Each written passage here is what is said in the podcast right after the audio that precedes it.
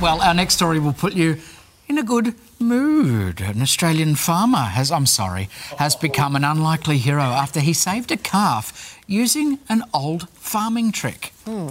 Now, this video shows the moment cattle farmer Brian literally grabbed the animal by its legs, as you can see, swinging it around. She was born in a dam and was unable to take her first goodness. breath. But this managed to unblock her airways and save her life. And cattle farmer turned hero Brian Littley joins us now. Brian, this is amazing and it looks kind of strange. Where'd you get the idea? Yeah, g'day Nat and Matt, how are you? Um, hey, it's, a, it's an old farming trick that uh, yeah, plenty of farmers before me have done it and uh, done it successfully. So, uh, yeah, my father uh, gave me the tip. Uh, we used to see it being done when I was growing up on a dairy farm, but um, we saved one last year like it, and uh, yeah, it was just a spur of the moment thing. And my wife was there helping out. She'd actually dragged the the calf out of the dam as we were trying to help the mum calve down that at the time. And uh, I picked it up and threw it, ar- um, swung it around, I should say, not threw it around. I didn't have a fence to uh, hang it over. That's a, another way of doing it, is to drape them over a fence. But uh, yeah, just did what we could at the time.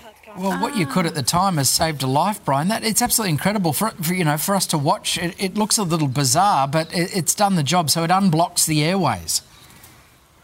Yeah, it cle- clears it out, and uh, I did sort of then massage it a little bit there to try to get it going. Um, if you do that, and then you, uh, you know, I cleared its airways a bit more. Um, I did think about giving it a, a blow of air in the nostrils to try to inflate its lungs, but uh, she let out a little bear, and away we went. Um, my wife had gone off to get mum back pretty quickly because I don't really want to hand raise them because uh, they do much better on their mums and uh, take a lot less of my time up. Brian, when did you realise you're a bit of an internet hero? Yeah, well, I was uh, actually sitting in the pub on the Saturday, and I, I kept getting a few little watching the races. Oh, of course watching you some of our horses go around. And what? bloke, uh, some um, mates came I up to you. No, I saw I saw that I had uh, two and a half thousand hits on it, and I, I put it away. Had another bet, and uh, then looked at it, and it was up to two hundred and fifty thousand hits, um, and that's what I think is most remarkable. Sort of, I went to bed that night, and the next morning I woke up as one point six million Are you views kidding? of the, the how'd you go? so- How'd you go on the punt? Did you did your bet win? You, you deserved it. If there's any karma in this universe.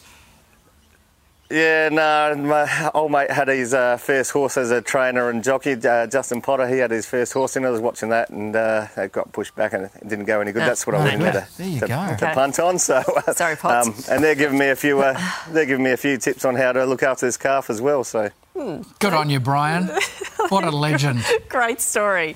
Oh, okay. Well, thank you very much. Any other animal stories, you know, contact us. We'll, we're your people.